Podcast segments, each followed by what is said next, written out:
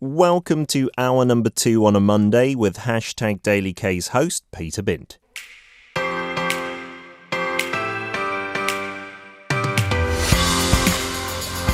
Tired of just scratching the surface of Korea? Want to get deep in the weeds? We unpack everything about Korea through its history.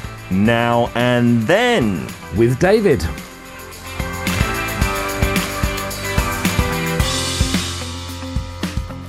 You're going to have to let go of any preconceived ideas that history is boring and stuffy and difficult because every Monday we'll learn about various parts of Korean history linked to everyday events, movies, and more with David Tizard in the studio. Good morning, David. Good morning, Peter, and good morning, everybody listening. Yeah, I think this will be the first time for many of our listeners, though not all, because some of them do peruse other stations, mm-hmm. English broadcasting stations yeah. in Korea, to meet you.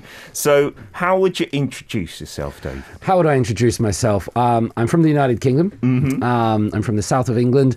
I've been in Korea nearly coming up to 20 years now. So wow. coming up to two decades. Um, I have a master's in Asian studies. I have a PhD in Korean studies. Um, I write a column in the paper. Nice. Um, I like football. My football team's a little bit better than yours, I would say. With, with These know. days, and we do also. There are quite a few of our listeners interested in sports and the Premier League in particular. Okay. From Malaysia and Argentina, our big vocal football fans are both Liverpool fans, so you'll feel right at home. Perfect, perfect. For those that couldn't tell by my accent, yeah, big Liverpool fan. So thank you to those uh, listeners who like that, and yeah, also big into music as well. But it, it's great to be here. I'm a big fan of your work, Peter. Thank you. Uh, and so it's an honour to be here with you on the Monday mornings. It's it's an honour to work together, David, because we've known each other. We've kind of crossed paths a few times, but yeah. not got to work together. I don't think. Oh, got... Are we working now? This is work. Okay. We're getting paid. I'll put my work face on. Absolutely. Right. Yes, uh, Leon from Singapore says, "Good morning, David." welcome to Daily K. Looking forward to learning new knowledge through the segment. No pressure. That's that's that's my job. That's what I do. we do have a lot of listeners who are really into Korean culture. Yeah even from afar as well. But I'm sure through your segments, because I follow you on social media, yeah. and there's often some really interesting stuff. Some of it, I will admit, goes over my head. I'm not intellectual enough, so hopefully you can break it down for us here.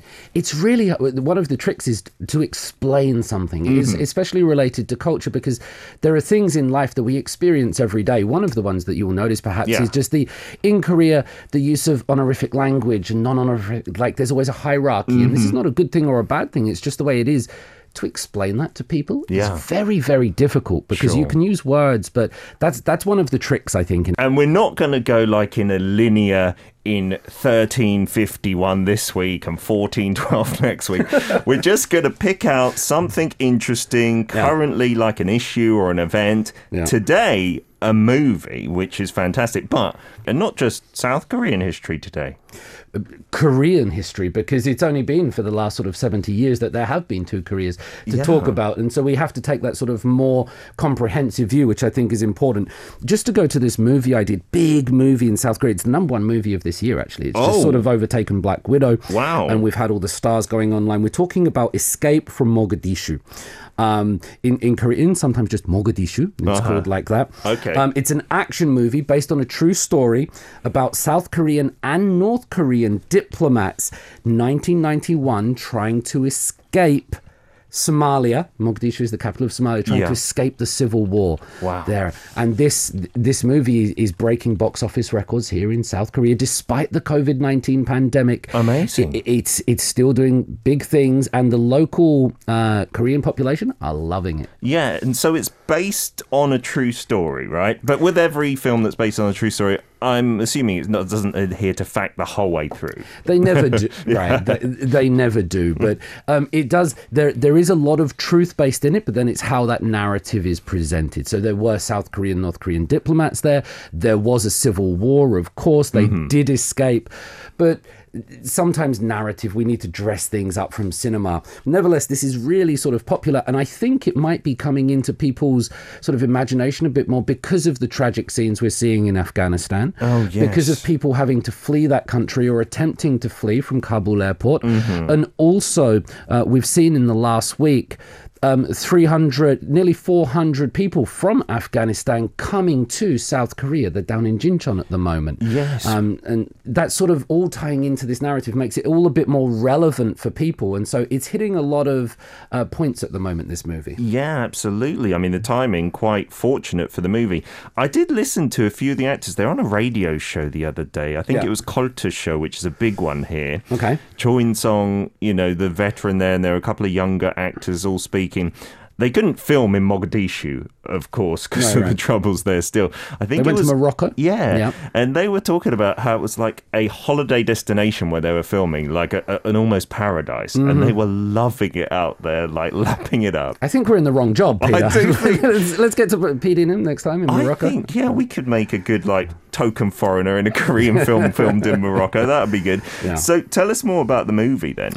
So you've got embassy staff from South Korea, North Korea, and they're there. And we'll sort of come into more why would they be there? Why would embassy staff be in Somalia at the time? We'll come into that. But the, the whole movie revolves around an escape, this one kind of set piece where they're in this situation, danger is encroaching, sort of it's coming up, there's turmoil in the streets, and they have to get out of the place. And um, one of the ideas of the movie is that when the chips are down, Yeah. when you're in danger, ideology goes out of the window. it doesn't matter whether you're from the left party, the right party, South Korea, North Korea.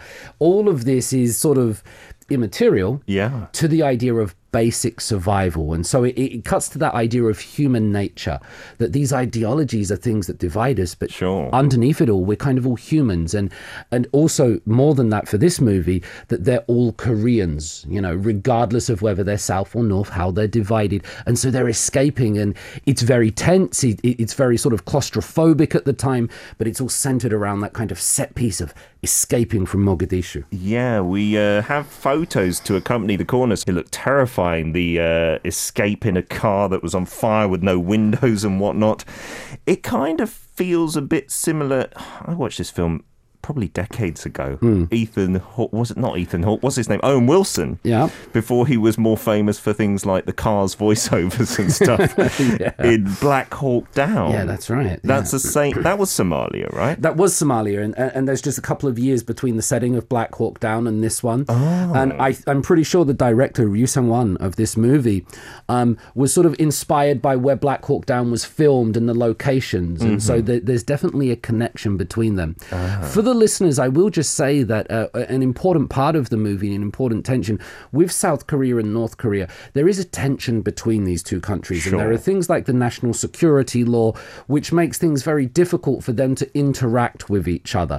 You know, sort of interactions between South Koreans and North Koreans have to be um, gone, permitted by the government, especially Sure. back at that time as well. It was a lot more serious. And if you were to say something, um, Incorrect, you could face legal punishment. Yes. And so when you have these South Koreans and North Koreans coming together in the movie, which is a, hmm. a really key part of it, they know that they're sort of breaking the law, that this hmm. human contact between each other is illegal, is incorrect, but despite that, they do come together. So that's one of the core parts of the movie, I think, there, going beyond the law. Sure. And yeah, like you said, things have improved a lot nowadays. But Yeah. still, if you are, you know, pub, a public figure and you're too pro North Korea, a certain side in politics might jump on that and say, you know, really critical things about you, right? It's still not a free and open thing to, to talk about, perhaps. And there are reasons for that. We have to understand the context. One thing that I often try to stress to my students is that if you look at, let's say, South Korean politics through a, a British lens, an American lens, a Singapore, a German, or French, you will mm-hmm. misunderstand it Yeah. because the the Democrats and the conservatives here are not like Democrats and conservatives elsewhere. They're their own Korean version. You have to understand it in that context. And one of the things that divides them is attitudes vis-a-vis North Korea, with one side being more pro-engagement and the Yeah. other side having different attitudes. I can tell things are going to get more highbrow in a good way, David. I'm really looking forward to Mondays now. Uh, we got lots of messages coming in. Siska saying from Indonesia, I know this movie. I've heard of it, Escape from Mogadishu, but haven't watched it yet. Uh, yeah, I don't think it's on any streaming services globally yet. Maybe in the future, right? Perhaps. Yeah. Tropic Girl also says a great movie for the times. I keep seeing it advertised all over the place. Yeah. So wherever Tropic Girl is, she's saying that as well. It'd be really interesting for those international listeners that have seen it to get that sort of outside perspective of how this plays out as well. Yes, if anyone has watched it, I, I think it might have been released in a few countries abroad at the uh, cinema as well. Yeah. Do let us know. Uh, we also have Paris on board on V Live saying they do look like really uh, looks like a very good movie through the photos. Looks full of tension, hmm. and I'm sure you'll be on the edge of your seats. Absolutely, that's the idea, eating that popcorn. Raul says Somalia is under civil war and under terrorist group since ages. That's the important message of the movie. We are all humans, Raul. We are all humans. We are people of this earth. You're absolutely correct. I agree so much with that sentiment. Yeah, and it's sad that this this setting is like decades ago, and they're still having big troubles in, in Somalia, right? And it's something that sort of Korea experienced as well. It's had its own civil war. And, and you look at the United Kingdom, the United States, that we've all had it in, in France as well, that we all go through this turmoil uh, just at different stages sometimes. Yeah. Sure, yeah, in the history of, of the country. And so in this second part, Yeah. using the movie as a kind of segue, Yeah. looking at the history of both Koreas, Korea as a whole in Africa. Yeah, so I, I guess the first point that I would like to try to make here is that we often think of North Korea, it's labeled as like this hermit nation, this isolated nation that that's sort of separated from the rest of the international community. Yeah. and I guess you know, and, and this is not to speak speak in sort of support of what North Korea has carried out Sure. i- in terms of its actions, which some are often horrific, but nevertheless, it's not as isolated as we would think internationally. Mm. So, for example, the United Kingdom, we have diplomatic relations with North Korea. There's an embassy in Ealing, I believe. There's an embassy, and we also have a, an embassy in Pyongyang, and Uh-huh. so we recognize North Korea as a state. And actually, most countries around the world do recognize North Korea as Hmm. a legitimate state, as a member of the international community. And so, therefore, when that happens, there's this process that takes place. It's, it's a three stage process. The first is you have to acknowledge that the country is there. Of course, geographically, it's there, but Uh-huh. Sure. you, you have to acknowledge it. Yeah. And then you will sign um, bilateral agreements. So this is sort of signing a piece of paper that say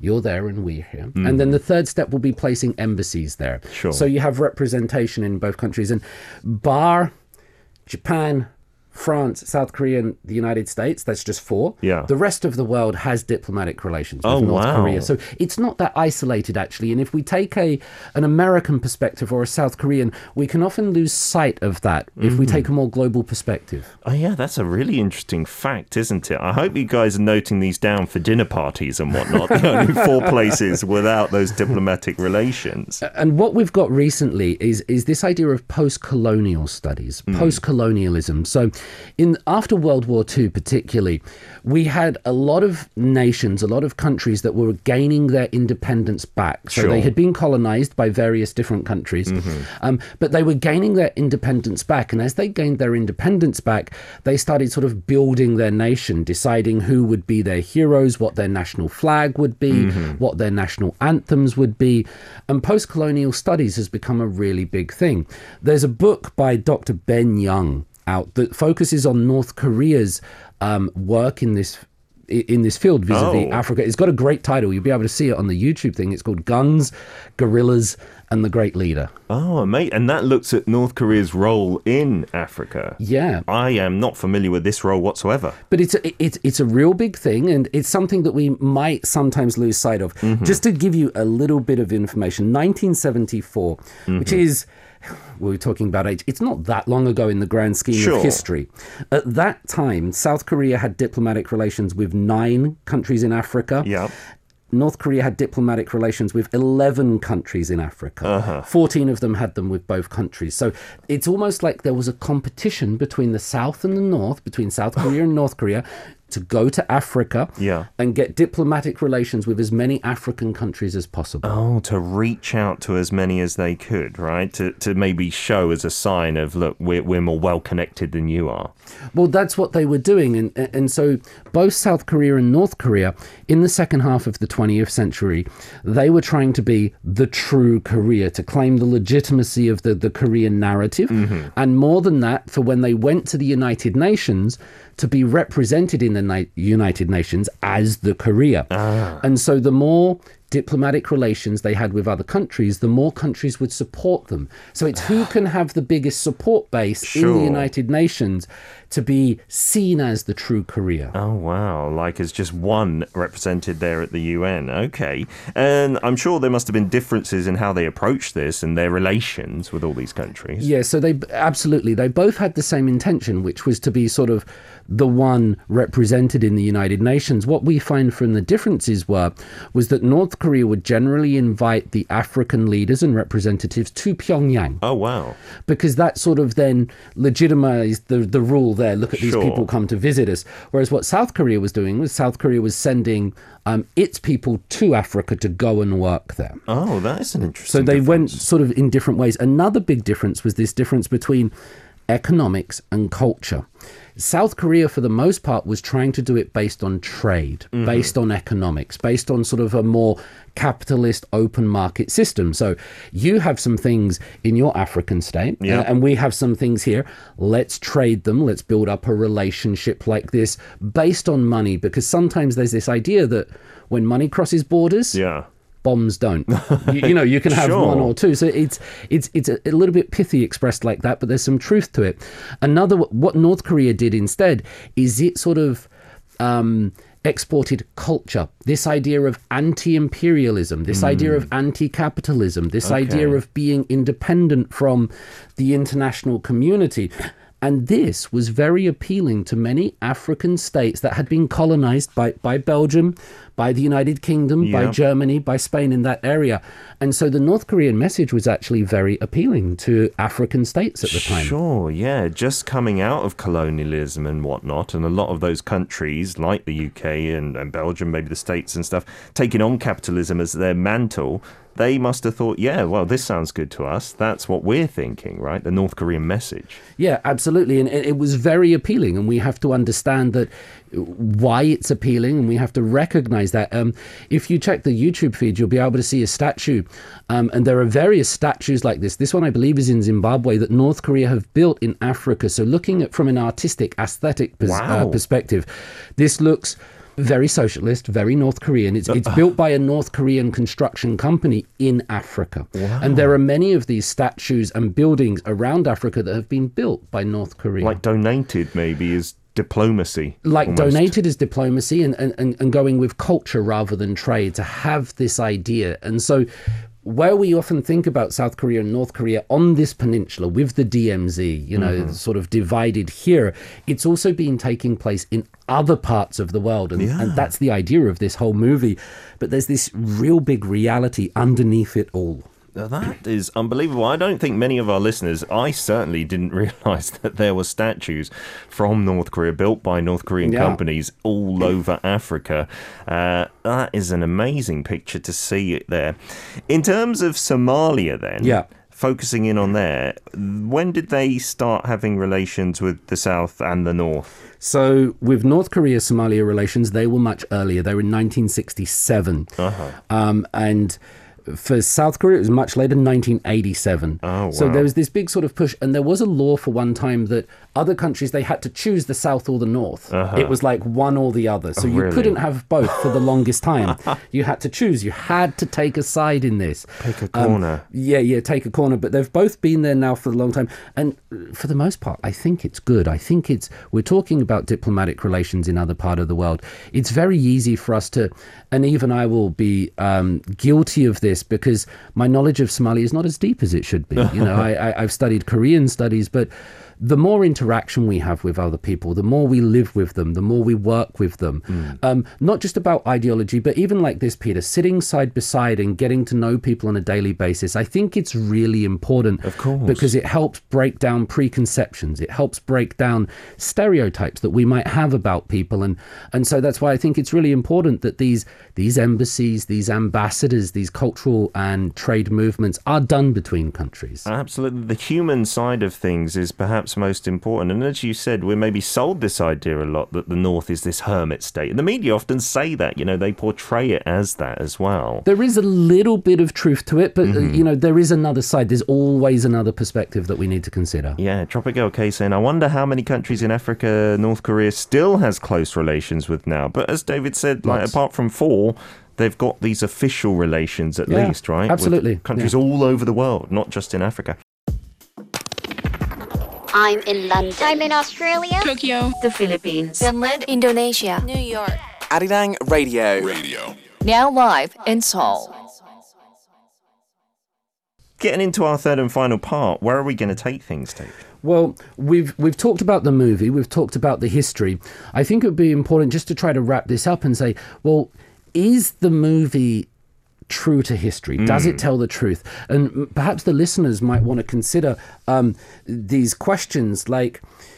When we're making a movie like that, how how many liberties can we take? Should it be true to history, or are we allowed to sort of be a little bit creative to tell a better story? Hmm. I think another important question that we want to consider is that sometimes when these movies are made, they have more of more of an impact than the actual history itself. Oh, they embed themselves in the public consciousness, and mm-hmm. and this will be sort of like with dramas or movies about historical events. Yep. My my hairdresser the other week asked me whether Braveheart was real, and I, I did try to suggest, well, it's it's a movie made by an Australian and American company. It's not, but for that person, Sure. uh, no disrespect to him, No. that was how he understood that particular part of history, and so there's a fascinating thing just with George Orwell. And, and George Orwell, for example, wrote so many essays about the dangers of the Soviet Union. Nobody paid any attention to them.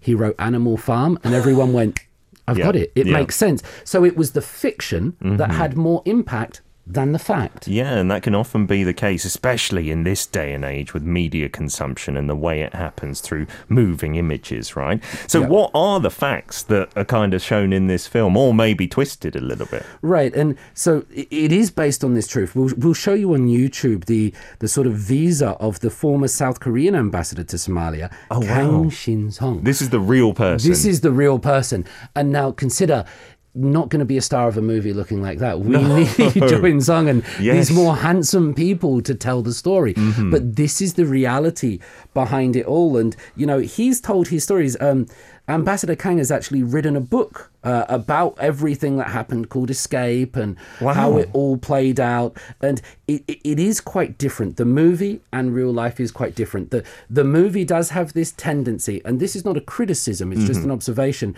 to sort of display the the noble behavior of the South Koreans throughout all this. Of course, it's a South Korean Yes. movie. We're not going to expect it to be any different. Yeah. But it does play up this role of sort of the South Koreans as as saviors to the North Korea, and and they played out this very dutiful role. Mm-hmm. The truth is a little bit different. Oh. And, and we have this sort of they're waving these flags, but the truth is the relationship between Ambassador Shin and his North Korean counterparts weren't as close as the movie portrays. Oh, really? And we would also have to be con- we would also have to consider the portrayal of the Somalian people in mm-hmm. this movie because in the movie in history in the movie they're very dangerous and uh-huh. corrupt and things like this where the truth behind that might be a little bit different a country is not just a few people Sure, obviously. much more nuanced, I'm, I'm sure, in reality, right? right So, any particular events you wanted to highlight? Well, there's one about the airport. Mm-hmm. Okay, so where did they meet and where did they go home? In the movie, they're sort of going to dinner together and giving all these The North and the South? Yeah, go, North and the South, and they're sharing remedies, and for injured people, they're sharing recipes. Uh-huh.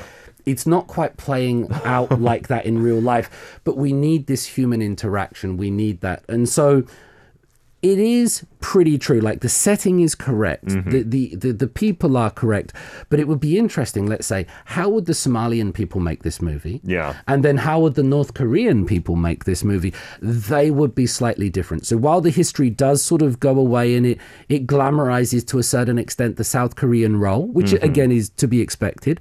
Um, for the most part, it, it, it's pretty good. It's pretty close. It, the the basic ideas are there, and it's not too political or ideological. It's just narrative, I think. Yeah, and it's proved very popular. I think when it first came out, maybe people were thinking a kind of war zone movie wouldn't appeal to the masses, and uh, they were really talking about how well the director put it together. But in terms Yeah. of audience numbers now, it's doing so well, right? So well, and all the stars have come out and held up placards to say thank you. And uh, it's really important for South Korean movies to do big in South Korea. And South Korean movies are, are generally so high quality; they're really well made, and they and they get a lot of critical success and acclaim.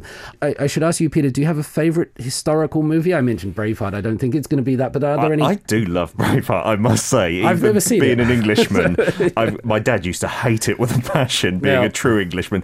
Uh, but in terms of Korean ones, maybe Myeongnyang, you know, Roaring Currents, which I Yeah, think is still the number one movie. But I've heard from history buffs as well about that. It's not really that accurate, Absolutely. right? That's Choi Min-sik, I believe, in that one, right? Yeah. Um, who was in Old Boy. Is it important that it's not historically accurate to you? I mean, is that a big thing for you in that? No, because I'm not going to it wanting a documentary. I know Right. it's a film. And if you know that, I Yeah. think that's the important part, right? Very well said. Yeah, I agree Yeah. with you. What about you in terms of favourite films? Not Braveheart or Rory Curtis. Favorite historical films? A- again, like this Taxi Unjonsai, Taxi Driver in 1987. Uh-huh. Um, they're not really that close to history, but they're really good films, Mm. especially A Taxi Driver. I really like that one. I still haven't seen that. The, the pain that will ensue from it, me and my wife keep avoiding it for our Friday date watch. Maybe in the future. Yeah. David, it's been amazing having you in for the first time. Have you had a decent time? We haven't put you off? I, I, I've be, I've loved it. I'm really thankful for all the listeners typing in their messages there, and, and, and that it, it's a great crew that you've got here. And yeah, thanks for having me on, Peter. We're glad you're a part of it. You better be back next Monday as well. Have a wonderful week, David. Thank you very much. You can listen to Monday's segment Now and Then with David Tizard every Monday from 10am KST on hashtag Daily K.